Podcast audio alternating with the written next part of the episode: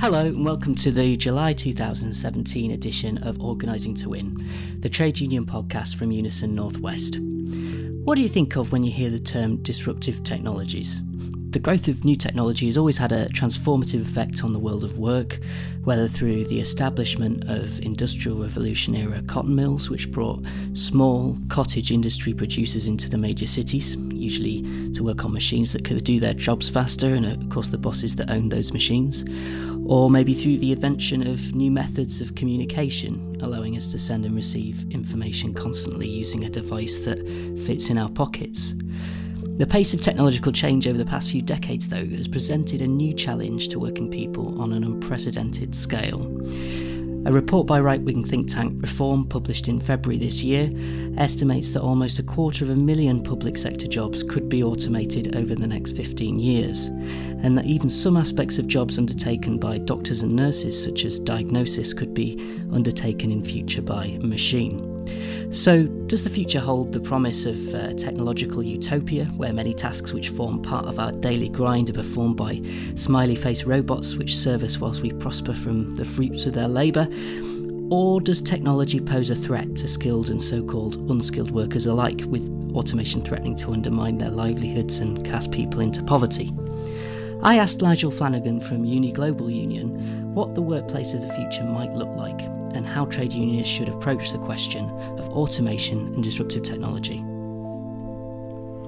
There is the capacity now with artificial intelligence and new technology to replace jobs in the millions. The World Economic Forum estimates that by 2030 we could have lost 75 million jobs out of the global economy.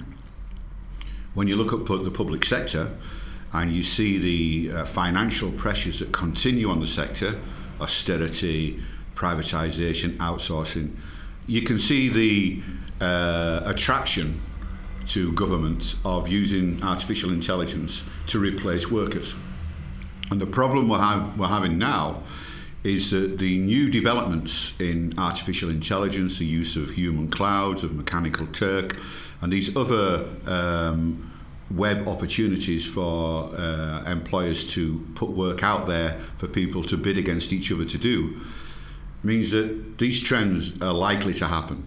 So, what's the human cloud? That sounds uh, okay. that sounds interesting. Um, the new development is, and Mechanical Turk, which is run by Amazon, is probably the best known example of this.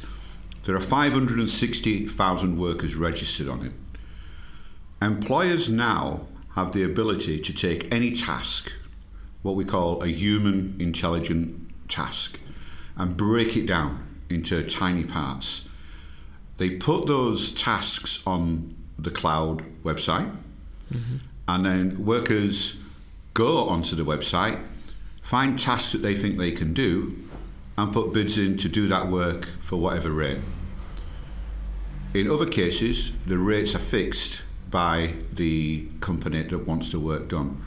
So, design so a menu, yeah. um, design a road, write an article, um, fill in a, a review form, choose appropriate photographs. Simple little tasks all the way up to much more sophisticated tasks, and workers do them at home on the computer and send the completed work to the employer for payment.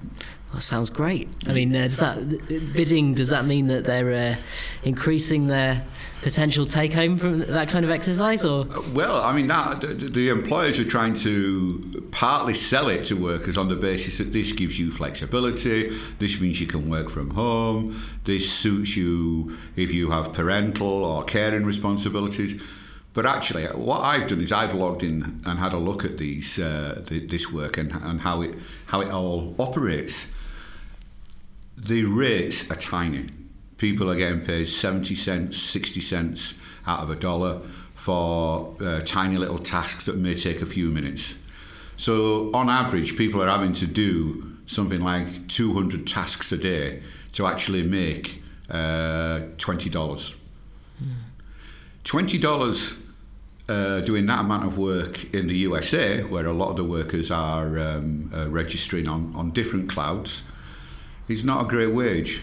$20 in India is half the average monthly salary. And because people are registered from all over the world, and, and IT um, frenzy countries like Kenya and Brazil and India have got lots of workers who are trained and are registering on these clouds and taking work from Western organisations and getting paid almost a living wage. So this sounds like the uh, 21st century version of the uh, dockyard line of saying this is the work that's available. Yeah. Um, you know. Yeah. Uh, we'll have you, you, and you, and everyone else can go home. That is that is a really good analogy. That you know, um, there's no contract of employment. It's not even zero hours. You're not an em- uh, employee. You're simply a person with IT skills who's going on the cloud and trying to earn money by doing little bits of jobs.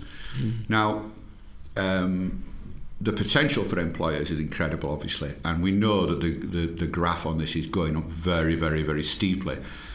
One of the interesting findings that Oxford University have, have researched is that in a lot of um, so-called third world countries, developing uh, economies, people who are going on Mechanical Turk and similar clouds to do work are people who've already got a job and they're doing it in their lunchtime or in their break or when they get home mm. to supplement really low wages at work. Mm. So, it, as always, these things are all tied to poverty and low wages and ownership. Who owns this technology and how are they're using it?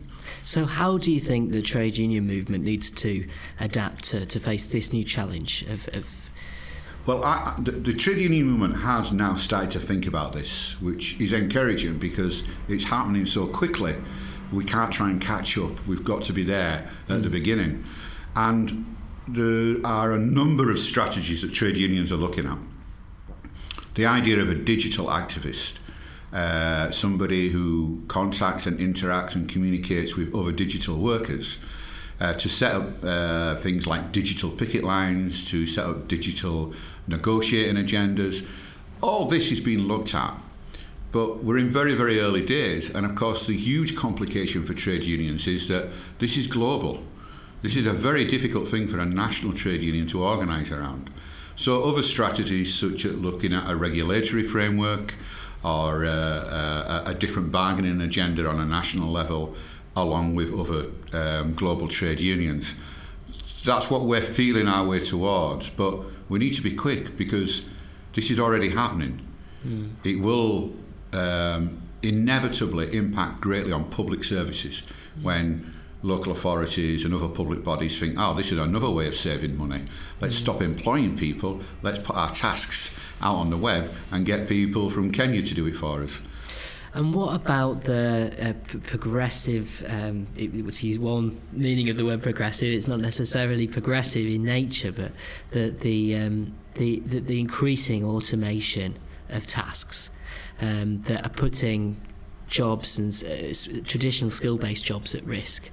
How do you think that the, the labour movement can address that challenge? Does do we need to start thinking differently about some of this kind yeah, of stuff? Yeah, I think one of the things that we have to be aware of is that this is not straightforward replacing workers with robots like on a, a car production line, for example.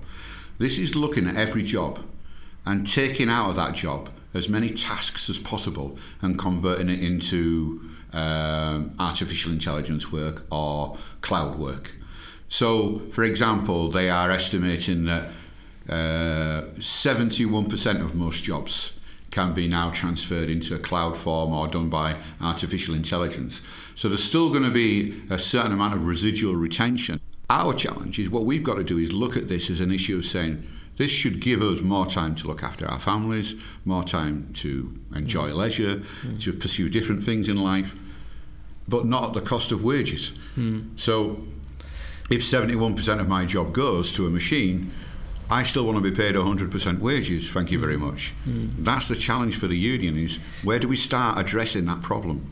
Because presumably the same amount of wealth is being created through this these processes, whatever they are, of whether course, they're mechanical or whether they're, yeah. you know, uh, things that a computer is doing in the yeah. cloud or, or, whatever. Yeah. Um, so is that uh, um, is that addressing that task and, and, that challenge? Is that something for trade unions alone? Has there been any linking up or examination of other ideas like the citizens' wage and, and things like this? Well, it introduces into the discussion uh, lots of new ideas that we haven't discussed before as a, a, movement, but now we have to. The universal income idea. Is that how we compensate people for losing parts of their job? The, um, the idea of uh, what we do with the productive time after we've uh, uh, had our job uh, uh, reduced. You know, these are all things that we have to start talking about. Now, has that been addressed in any any kind of global way? The World Economic Forum is looking at this, uh, and unions like the union I work for, Uni Global Union. Uh, they have set up their own the Future at Work uh, task force, who are looking at how we can uh, assist trade unions that are having to deal with this issue. So we are still really in the early, early days and we haven't properly identified yet exactly who we need to be taking these questions to. Because there's a whole supply chain effect in this, where maybe a local authority will outsource some work, which will be taken up by some companies who will outsource it further and further. And it could be that you're five or six moves down the line before you're actually hitting the uh, human intelligence task and, and the human cloud. Mm. So None of this is regulated. So, so, so, so some uh, people, or so, there might be, for example, a local authority that is using this approach. It's, it's very possible. But, but, yeah. but, people aren't aware of it because it's Absolutely. so many stages down the outsourcing line. Yeah. And it's been so diluted into yeah. this tiny little task. It's right at the end of the supply chain that it's happening. So, do you have any examples of, of that where, where it's uh, no, uh, to, uh, we couldn't say that we have examples of that in the public sector as yet. Um, we but, suspect it's happening, yeah. but we have got examples of it happening between huge global companies. You know, yeah. where people are um, working on tasks for a subcontractor who's subcontracting from a subcontractor who are essentially doing work for, um, you know, a big company like uh, WhatsApp. Mm. I mean, we've just been talking about WhatsApp. It's a 1.4 billion uh, company, hmm. massive. It handles uh, 9 million voicemails every day, mm-hmm. and um, it employs 55 people. Hmm.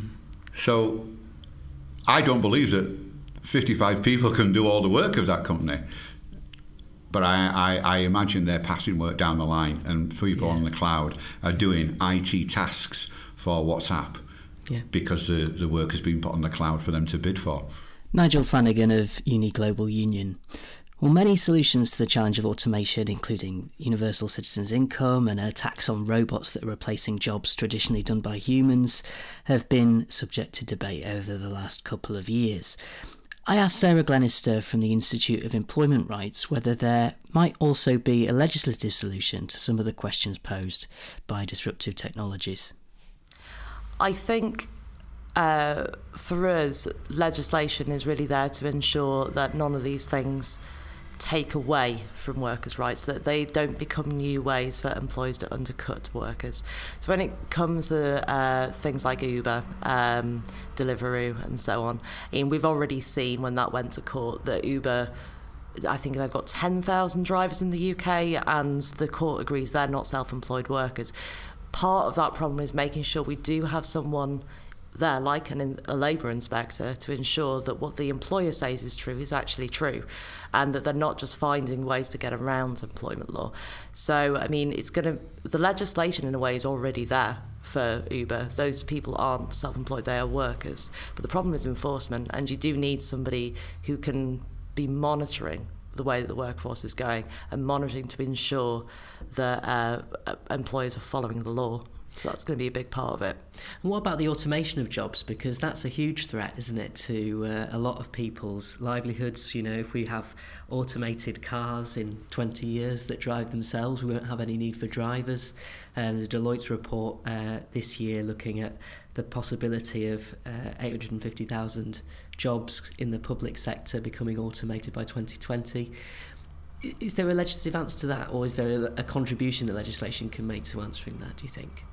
I think it's partly that um, legislation probably needs to be flexible because the world of work does change and it has changed over and over um, over and over the decades. You know, at the moment, the IER is looking at um, repealing the Health and Safety Act, not because it was a terrible piece of law at the time, but because it doesn't work anymore, because the workplace has changed. So it's partly that we need to keep reforming, we need to be keep on looking and collective bargaining, to go back to that, is far more flexible than statutory law. If we need to keep on rewriting the law, it's going to be a struggle every time. If uh, people's rights at work and people's pay and so on is decided by collective bargaining, then that's fluid. That can keep changing according to the needs.